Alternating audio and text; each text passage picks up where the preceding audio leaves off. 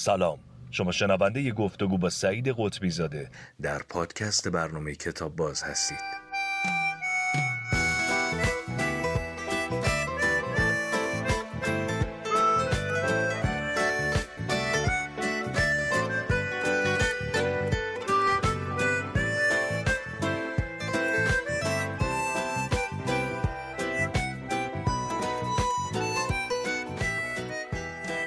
آقای سعید قطبی زاده سلام.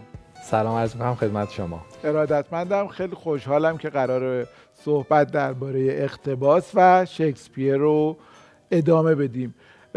تعداد 5 6 تا فیلم گفتید که من گفتم خیلی زیاده برای یه هفته. بعد سه تا فیلم گفتید که بیننده ها اگر فرصت کردن ببینن.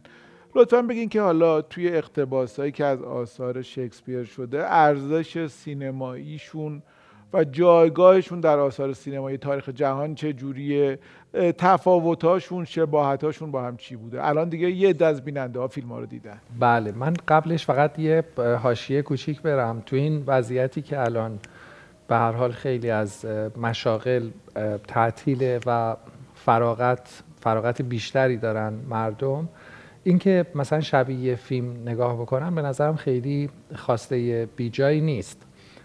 می‌تونه این تبدیل به یه عادت بشه که آدما هر شب بشینن یه فیلم نگاه کنن کنار خانواده یا تنهایی. ولی خب این فیلم براشون بیشتر در عینه که سرگرمشون می‌کنه یک جنبه مطالعاتی هم داشته باشه. من یه سوال شخصی دارم به اقتباس ربط نداره بپرسم. شاهکارهای سینمایی هست. از سینمای کلاسیک. ولی آدم نسبت به فیلم های روز هم خیلی خیلی کنجکاوه و وقت آدم هم محدوده. چیکار باید بکنیم؟ بالا من الان حدود ده سال شاید بیشتر از ده ساله که تو انتخاب فیلم های جدید بر اساس اون یک دستور مذهبی هست که تو رساله اومده که اگه چند نفر عاقل و بالغ و مدیر و مدبر شهادت بدن که فیلم خوبیه من اونو نگاه می‌کنم. چون فرصت زیادی واقعا برای کشف فیلم های جدید ندارم. مثلا 50 تا فیلم نگاه کنم که توش دو تا فیلم فوق العاده باشه. ترجیح میدم اون دوتا رو مثلا شما به معرفی کنی که ببینم. از بس که فیلم های خوب دیده نشده زیاده. اما در مورد بحث اصلی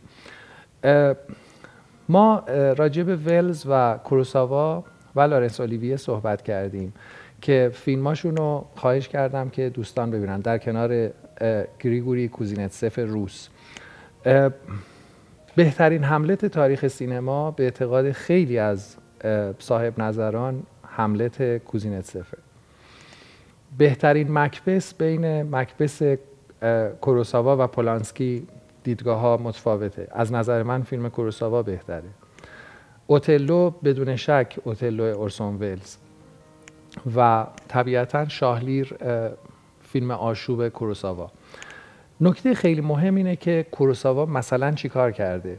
یعنی من می‌خوام اینجا یه بحثی رو باز کنم. در خصوص دستبردهای خلاقانه. اون چیزی که میگن اقتباس وفادار الزامن منجر به اقتباس خوب نمیشه. این اقتباس کوروساوا به عنوان یک فیلمسازی که داره یک فیلم به زبان ژاپنی می‌سازه و در دل تاریخ ژاپن و با اون حماسه ها و جنگاوری هایی که مختص به اون سرزمینه. طبیعتا ربطی به فرهنگ شکسپیر نداره. از این جهت یک سری ها و یک سری تغییراتی رو اعمال کرده در نمایشنامه اصلی. مثلا در آشوب جنسیت فرزندان رو تغییر داده. و این خیلی کار بزرگیه. به خاطر اینکه نقش زن مثلا در سرزمین فرض کنید یک سرزمین اروپایی با یک سرزمین آسیای دور فرق می‌کنه از نظر تاریخی. یا مثلا کاری که اورسون ولز کرده در فیلم اوتلو که مثال زدم فیلم بسیار برجسته ایه اینه که روایت خطی نمایشنامه رو تا حدی توش دست برده. یعنی صحنه آغازین فیلم اورسون ولز صحنه به بند کشیده شدن شخصیت یاگوه. اتفاقی که در پایان داستان میافته. یا مثلا کوروساوا در فیلم سریر خون سه جادوگر رو تبدیل کرده به یک جادوگر. که به نظر من خیلی ابتکار فوق ایه به خاطر اینکه این سه تا بودن سه جادوگر یا سه افریته یا سه افسونگری که وسط یک جنگل پیدا میشن و بعد ناپدید میشن این ستایی بودنشون امنیت بیشتری میده به مخاطب. در حالی که اگه یک نفر باشه یعنی یک پیر زنی باشه که اونجا مشغول نخریسیه. نخریسی هم می‌دونید که خیلی نسبتی داره با همین تصورات ما از آدم هایی که یا موجوداتی که متعلق به جهان ما نیستن. اینکه یک نفر هست و اون یک نفر ناپدید میشه باورپذیرتر از سه نفره. بنابراین این دخل و تصرف ها صورت گرفت می‌خوام بهتون بگم که وفاداران ترین اقتباس های شکسپیری اقتباس لارنس اولیویه انگلیسیه. یعنی خود اولیویه که برای تماشاگرای برای بیننده های عزیز حتما روشنه که لارنس اولیویه یک مکتب آموخته تئاتر بود. به لقب سر مفتخر شد و همسر ویویان لی هنرپیشه بزرگ سینما بود که بازیگر فیلم. برباد رفته هست. در نمایش در فیلم ریچارد سوم و هملت کاملا وفادار به متن شکسپیر. شاید به دلیل ملاحظاتی که در فرهنگ مثلا انگلو ساکسون وجود داره تو مبحث اقتباس. شاید نمی‌دونم. ولی به هر حال به عنوان یک فیلم سازی که همزبان و هموطن بوده سعی کرده به شکسپیر وفادار باشه. ولی اقتباساش چندان امروز جدی گرفته نمیشه. در حالی که تو تبدیل نسخه انگلیسی به نسخه روسی اثر کوزینتسف یا ژاپنی یا آمریکایی این تغییراتی که انجام شده تغییراتیه که منجر به این شده که امروز ما فکر می‌کنیم که اتفاقا اعمال این تغییر منجر به در واقع ارزش اون فیلم شده. در سینمای ایران هیچ وقت به آثار شکسپیر توجه شده؟ توجه شده ولی به شکلی غیر مستقیم. مثلا ما جاهایی گوشه چشمی به درون مایه ها یا مفاهیم پنهان در آثار شکسپیر رو شاهد هستیم. یا در خیلی از فیلم ها مثلا می‌بینیم که تا چه اندازه شخصیت زن متأثر از لیدی مکبسه به عنوان قطب منفی یا متأثر از اوفیلیاس به عنوان نمایش معصومیت.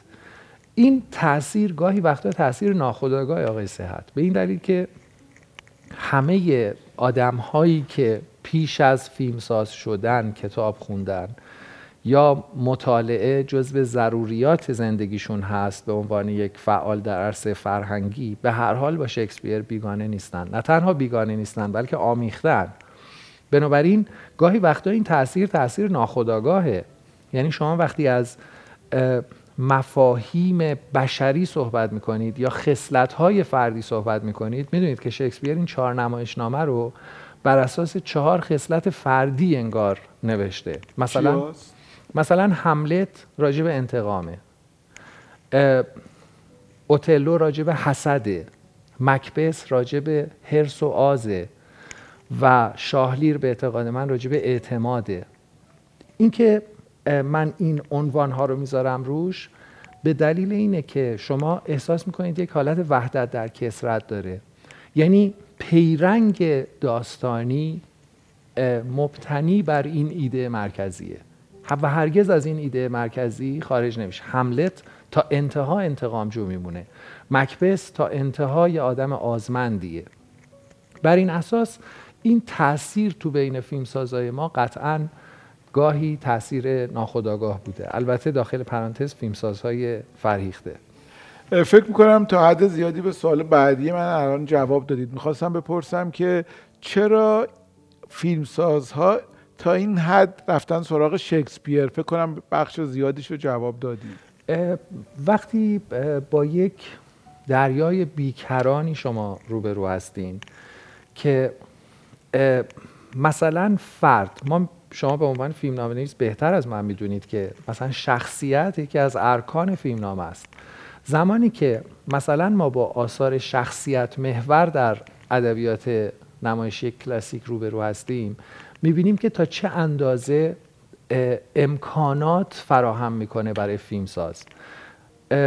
آثار شخصیت محور عموما اسم داستان اسم شخصیته. مثلا آنا کارنینا اثر تولستوی یا ژان کریستوف اثر رومن رولان. در آثار شکسپیر هم همینطوره. وقتی یک نمایشنامه به نام حملته یعنی ما با یک قهرمانی روبرو هستیم که همه چیز معطوف به اونه.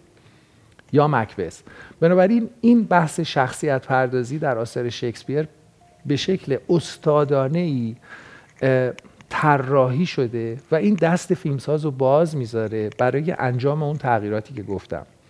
نکته دوم موقعیت هاست. ببینید تو رمان مثلا مسیری که از این موقعیت تا اون موقعیت طی میشه مسیر کند و بطیه به خاطر ذات رمان که مبتنی بر تفصیل و گسترش یافتن ایده است در حالی که تو نمایشنامه ما این انقطاع رو داریم. ساختار پرده در نمایشنامه از یونان باستان تا به امروز نشون دهنده یک ویژگیه که از تئاتر به سینما وارد شده یعنی ایجاز. بنابراین در موجزترین زمان مهمترین نکات رو گفتن اون ویژگیه که سینما با نهایت فرصت طلبی داره از تئاتر بهره می‌گیره. شما تعدادی از فیلم ها رو معرفی کردید. اگر بیننده کتاب باز بخوان برن سراغ مطالعه آثار شکسپیر پیشنهاد شما اینه که چه سیری رو دنبال کنن؟ من به نظرم یاد گرفتن سینما از خود سینما یا یاد گرفتن ادبیات از خود ادبیات. ببینید شکسپیر رو باید خوند. با کدوم نمایشش پیشنهاد می‌کنید من به نظرم از همین ها میشه شروع کرد. مثلا تو این چهارتا خب سراغ اوتلو میشه رفت که ساده تره. رفته رفته میریم به سراغ شاهلیر و بعد مکبس و در نهایت حملت و در کنار اینها ما تفسیرها نقدها تئوری های گوناگون رو می‌خونیم. ببینید از فروید تا نظریه پردازان پست مدرنیسم ادبی روی آثار شکسپیر کار کردن شکسپیر به عنوان یک پدر در ادبیات نمایشی به عنوان یک استاد مسلم همواره آبشخور بسیاری از نظریه پردازان بوده نظریه پردازان ادبی و حتی فلسفی روانشناختی. اینکه مثلا دیدگاه لکان راجع به شکسپیر دیدگاه فروید فروید اصلا یکی از مهمترین نظریات علم روانشناسی خودش رو معطوف به نمایشنامه حملت ارائه میده. بنابراین در وهله اول باید خونده بشه و لذت بیواسطه به دست بیاد. آدم بخونه با هر سطح سوادی و با هر میزان بینشی رو در رو بشه با داستان و شخصیت که جنبه های سرگرم کننده داستانه و سپس بره سراغ نقد و تفسیر. و در نهایت فیلم می‌تونه کمک بکنه به بازشناسی این نکته. اینکه تا چه اندازه فیلم می‌تونه اون ارزش رو گسترش بده تا چه اندازه اون در اون مایه آثار شکسپیر می‌تونه منجر به خلق شگفتی بشه به زبان تصویر و تا چه اندازه فیلمساز ممکنه ناکام باشه. مثلا یک نمونه دیگه ای از اقتباس های درخشان در سینما فیلم فرانکو زفیرلیه فیلم رومئو و جولیت. خیلی خیلی متشکرم.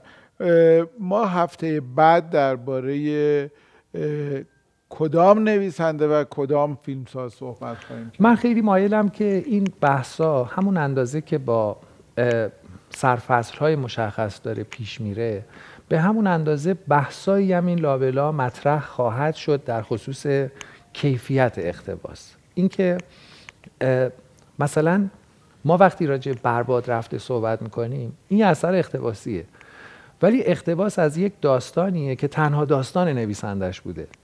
یعنی نویسنده برباد رفته در تمام زندگیش فقط یه رمان نوشت به نام برباد رفته و بعدم در جریان تصادف کشته شد. اتفاقا زمانی بود که می‌خواست بری یه فیلم نگاه کنه و اینقدر شتاب داشت برای دیدن اون فیلم که تصادف کرد و مرد.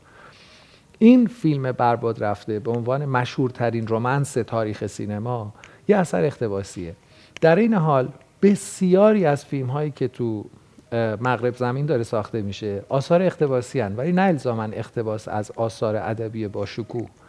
بنابراین ما هفته آینده اگر راجع به همینگوی حرف می‌زنیم و این بحث رو ناظر بر اقتباس های مختلفی که مثلا رابرت سیودماک یا دان سیگل یا فیلمسازهای دیگه از آثار همینگوی حتی آندری تارکوفسکی. مثلا برای خیلی ها ممکنه جالب باشه که اولین فیلم دانشجویی تارکوفسکی به عنوان پایان نامه دانشجوییش با در واقع بازسازی و بازآفرینی داستان کوتاهی از همینگوی به نام قاتلین. با همین نام قاتلین ساخته تارکوفسکی. یعنی پیش از قلتک و ویالون و کودکی ایوان اولین فیلم تارکوفسکی اقتباس از اثر همینگوی نویسنده آمریکایی. بنابراین تو اون دو سه جلسه که راجع به همینگوی صحبت خواهیم کرد باز برمیگردیم به این بحث. با یک تفاوت خیلی مهم. همینگوی عموما اقتباس هایی که از رو آثار شد رو دید. در حالی که خب شکسپیر اصلا نمی‌دونست که هنری به نام سینما قرار اختراع بشه در اواخر قرن 19 خیلی خیلی ممنونم. منتظر هفته آینده و صحبت درباره همینگوی همینگوی و اقتباس هایی که از آثار همینگوی شده هستم. بازم از شما متشکرم و خدا نگهدار شما.